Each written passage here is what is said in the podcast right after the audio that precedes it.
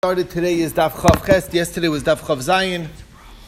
We'll do a review of yesterday's Daf and then get to today's. We are learning L'ilui Nishmas from Abash Shmuel Shimon, Meir Nishava Ben Aliyah, and Daniel Barnett Baruch, Ben Yudaleib, Ve'emi also, uh, his Neshama Ben Aliyah, and all four Shalem to all who need it. So we started off yesterday, the very bottom of Daf Chav Vavam base, um, and uh, we talked on the uh, interesting halacha that uh, Kohen, okay, um, that a Kohen is, is forbidden, and it's also forbidden from the perspective of the Israel to give to a Kohen who is uh, trying to help out in the silo in order to ingratiate himself to get the portion of Truma. And that's forbidden for a Kohen to do that. It's like not appreciating the position that he has. He's supposed to be looked up to, and if he's trying to ingratiate himself, then he's not going to be looked up to. So that's part of what the reason is why the Kohen is not allowed to do that. However, there is something that that a person can get from the, um, you know, like a kickback in a sense, uh, from who he gives the uh, the truma to, and that is if a grandfather Yisrael happens to have a grandson, his daughter's son, who is a Kohen so that grandfather Yisrael can hand a, a, couple of dollars to the person that he should give the truma to his grandson instead of giving it to uh, some, some, some other Kohen. Okay, that's illegal for him. It's legal for that Yisrael to accept that money to do so. Okay, so that's called tovas hanah. He's getting a benefit, like a sort of uh, benefit from uh, for the fact that he's doing this. Okay, now that is true only if the grandfather's Yisrael. But if the grandfather's a Kohen, not allowed to do that. Even though he's not saying I want it for myself. He's saying I'm giving you a few dollars so you could give it to my grandson or to some other Kohen that I feel bad about who doesn't get. Not allowed to do that. It's like in a pro. It's uh. It's it's it's forbidden. Okay, so that's the story, and. Um, it's interesting that in the example it only talked about Truma and didn't talk about any of the other Matnos Kuna. And the reason why is because when it comes to the other Matnos Kuna, it's more problematic. Truma, everyone knows once something is Truma, there is no removing the status of Truma from the Truma item. It is Truma. And therefore, there's no chashash that somebody is going to look at the money that's transferred as if it's freeing the kedusha that exists on this item um, and makes it more lenient because truma never is removable. However, when it comes to manuskuna, being that they are transferable. Let's say like the gift of the zroa, the lechayim, and the keva, that's a gift of chulin meat that goes to the kohen. That portion, once you give it to the kohen, the kohen is free to do with it as he pleases. He can sell it off to, uh, he's, let's say he's a vegetarian.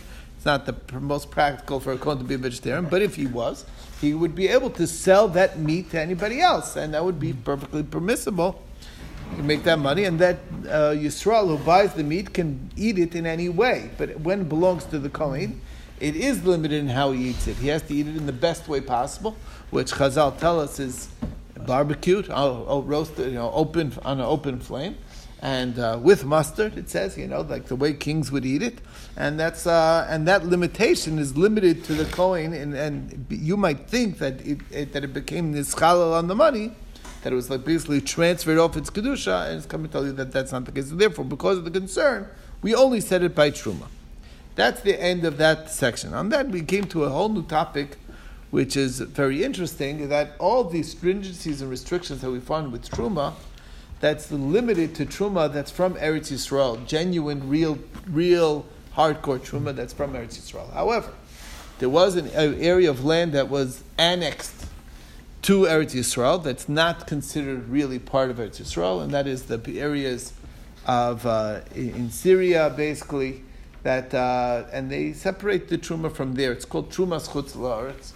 It's truma of outside of Israel, and that truma of outside of Israel has a lot more leniencies um, about it. So number one, this, this that we said that a Kohen is forbidden to be mesayea, but that's only in real truma but to receive real truma. But if he wants to go, if the Kohen wants to go to Syria and uh, ingratiate himself to the Balabayas to get a portion of uh, of trumas chutzaretz, that's perfectly permissible. Okay, so because we never made the gzeir over there. Rav Chama used to give. He lived apparently in that area. He used to give it to his helper, his shamus, who happened to have been a Kohen, even though uh, ostensibly that was like you know, um, you know, the shamus was like, pay, you know, so maybe it was like paying him with his, with the truma, or it might be unconstrued as that, but apparently there was no concern. Also, another leniency with truma of chutz is that it's uh, normal bittel for truma, regular truma is one to one hundred. Here it's only batal berov. That's all you need is majority, and so much so that the rabbah he would be mevatel berov even on purpose. Rabbi himself was a Kohen. He came from the house of Eli.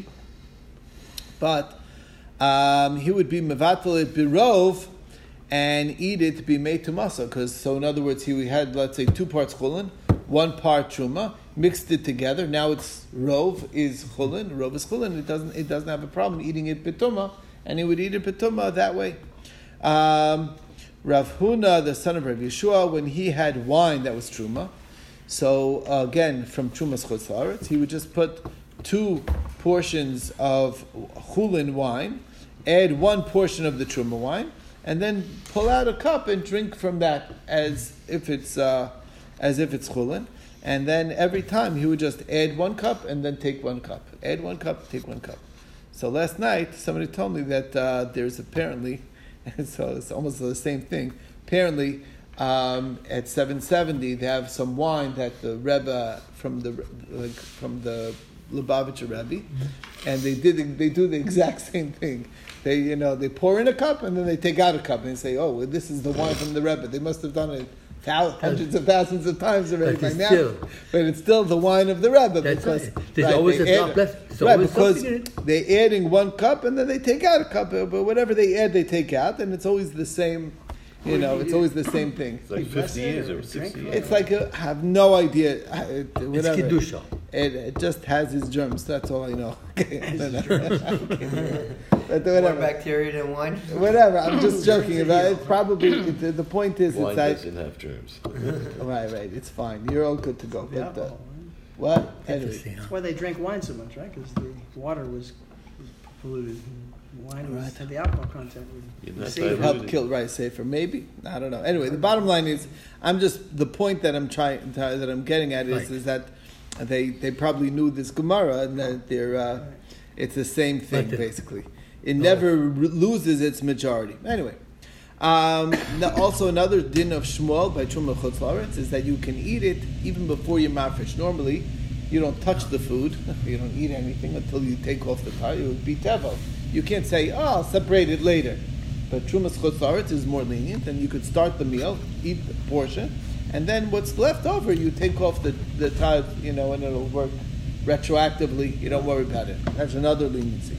Another din of Trumas Chutz is that. Um, uh, that the, the, there's no isser to eat it betuma unless it's tuma that's yotza love mikufo. That's where the, the, where it's a bottle, you know, coming from a bodily emission. That's the only type of tuma that really bothers us. Tumas, um, uh, you know, tumas mace, which you know all kohanim are. That that that doesn't bother us at all. It's very interesting. So uh, if you want to know a riddle, how can a kohen eat truma nowadays? If it's trumas chutzaretz, okay, because um, he could go to the mikvah for, for any bodily emission. The mikvah works on that. It's only tumas mace that we have no way to get off until we have the ashes of the red heifer. But this trumas chutzaretz, a kohen is allowed to partake from. Interesting. Anyway, um, and even that, the tumah that's yotzalo migufo, it's only assur for him to eat it while he's that tummy. But for touch, there is no concern. Um, and it's not, a, it's not a problem. Ravina says, based on this, a nida can separate challah and give it to a Kohen Katan, even though she's Tameh. And this, and but again, touch we don't seem to worry about, and uh, that's only if she has a Kohen Katan who doesn't have any bodily emissions yet. He's he's under the age. Um, but, uh, but, you get, otherwise, but you get rid of that, of of uh, two uh, that you emit by going to the mikvah, right? Correct. Okay. Correct. Okay. Right. Anyway, um, anyway. Yeah, no, that's the same as a cotton. Rashi says explicitly it's that if you went to the mikvah, then, right, then it would be the same yeah. as a cotton. Yeah. But anyway, if she doesn't have a, uh, someone like that readily available, and she would take it. Do. You know that he just right. He exactly. There's no shilas. You don't sure. need to ask. Okay. Right. Um, and they would burn it basically, um, and then they would separate. She would separate a spare challah to give it to a regular Kohen Gadol, an adult Kohen, because it doesn't matter. Now, we had an interesting Shiloh that was raised. There were three Rabbanim, Rav Nachman, Rav Amram, and Rami Bar Chama, that were on a boat. And Rav Amram had to excuse himself, go to the restroom. And uh, basically, a lady showed up and asked this Shiloh. She said, What if somebody's tamei mace? Can he just go, that person can just go to the mikvah and eat, truma, eat from the truma of Chutz or not? Uh, meaning, why would, would that person be allowed to eat it right away, or would that person have to wait till erev shemesh, till nightfall, like we normally require? So he said, uh, "Look, we don't have hazah nowadays. There's no reason that why you should be required to do that. You should be allowed to eat it right away." But Ram Bar said, "Look, until Rav Amram comes back, let's not rule, you know, issue a ruling. You know, show some cover to Rav Amram." Um, anyway, sure enough, Rav Amram returned, and he said over, in fact in the name of Rav that indeed Tamei can be Tovel Va'ochel immediately from Truma of Chutz La'aretz. Now, the bottom line is, says the Gemara, is that the halacha does not follow this, um, and that's because Mar Zutra himself, Mar Zutra said in the name of Rav Sheshes, that if you're Tamei Sheretz, you can be Tovel Va'ochel B'Trumas Chutz right away, you don't have to wait till Erev Shemesh, and the halacha is not like that either. The point being is that we don't even seem to worry about any of those other tumas, You don't even need to go to the mikvah for a tumah in the first place for tumas mace or for tumas sheretz because the only tumas that we even worry about altogether is the tumah of that's yotza lo mikufo. It's in a sense a stringent, more stringent type of tumah, and that's the only one we worry about. Is that why then considered the chutz Nope, that's real Israel. Oh. That's really part of Eretz Yisrael. What we, we're talking about the, is only the part that that's kibush yachid that, that David himself conquered. That was on, not part of Klal Yisrael. Like later on, right? So that was the only the kibush yachid is what we call shumas chutz okay. The the Ever Yarden is was also given to to the, uh, to the Jewish people. It's part of their tribes, right. For so that the Ever Yarden is, is genuine Eretz Yisrael for all dinim as far as this goes. Right. So that brought us to the next thing, which is the Bechor is Ne'echal Shana B'Shana. So we said, so we're trying to clarify what that means. The fact that it says that, it, that, a, if, that if it had a blemish within the year, that means that we define year by its year, not by the calendar year. Okay? So. Okay. Okay. Okay. So we go by its own year. So the shaila is, how do you know that the year is not what that's being discussed in the Mishnah is not the calendar year? So the Gemara says it's based on, according to Rav, Rav Yehuda says the name of Rav, it's based on a pasuk that says Lefnei Hashem Shana b'Shana. So what does that mean, Shana b'Shana? So which Shana is ever inside another year? A year in a year. Since when do you have a year in a year? Okay, a year is a year. It's not a year inside a year. So the answer is is that there's there's the, the year of the of the animal within its own year that's can be straddling another year of uh, you know so that's how you could be in your year and it's already in a different year and that's because it was born in let's say Tufshin Ayin Test right five seven seven nine but it's going into the next year but it's still within its year and it's right uh, 5780. So that's the that's what it means shana b'shana. So that's how you know it goes by its own year. This is Rab's limud. Comes along the Devei Rab, the school of Rab. They have a little bit of a different answer. They say that the shana b'shana teaches us a whole other halacha. Teaches us that the uh, that that there's two days within which you can eat the the bechor, the korban bechor. And that's what it means, Shana B'Shana, that, it, that the eatability of this korban can straddle two years. You ate it on Erev Rosh Hashanah and on Rosh Hashanah. That's two days that you're able, able to eat it, and that's spanning an age of two years, which basically teaches us that the time of eating of the Bechor, which doesn't say it anywhere explicitly, is, of, is two days. That's how the school of Rav uses that pasuk. Now, Good Rasha. Ah, so that's that's the that's their drasha. So now they each have to learn a separate source for the limud that the other one learns from that pasuk. So um, the question is, um, how do you know, according to the Devei Rav, that uh, you're that basically um, that, that it goes by its own years, because that's the halacha by regular kachim. Any korban is by its own year, not by the year of the calendar. So the Gemara says, if that's the case, um, how do you know that by all korbanos? It's pasuk. Pasuk says, "Keves ben shinaso." Shinaso means its year, its year, not the year, its year. So therefore, it's its own year, and not the shana of the minyan olam, and that's the basis. So uh, uh, now the Gemara says, how does Rav learn that it's nechal l'shnei yamim that you have two days to, within which eat to eat your korban uh, your your your car, your korban bechor? The answer is is that it says ubsaram yelach, their flesh should be to you. Right. So basically, the fact that it's compared to the chazan shok, ostensibly, which chazan shok is it being compared to? The shlamim. A shlamim has how many days that you can eat it? Two days and a night. So to this, it's two days and a night. So that's how we know it's basically from the comparison in the text.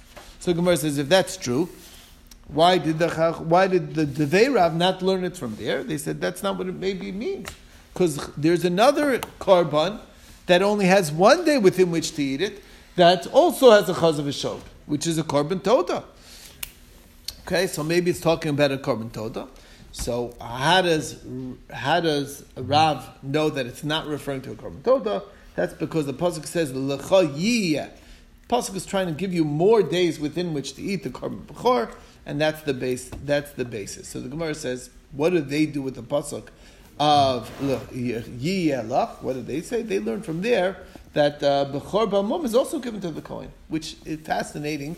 It's not stated anywhere explicitly that they that the Kohen got, that the Kohen is entitled to both a bechor when it's not blemished and when it's blemished, he also gets it, and it's like mammon of the Kohen, it's like money of the Kohen. It doesn't say that straight up. It's learned from the words yiyelach according to the Devei Rav. How does Rav know that halacha?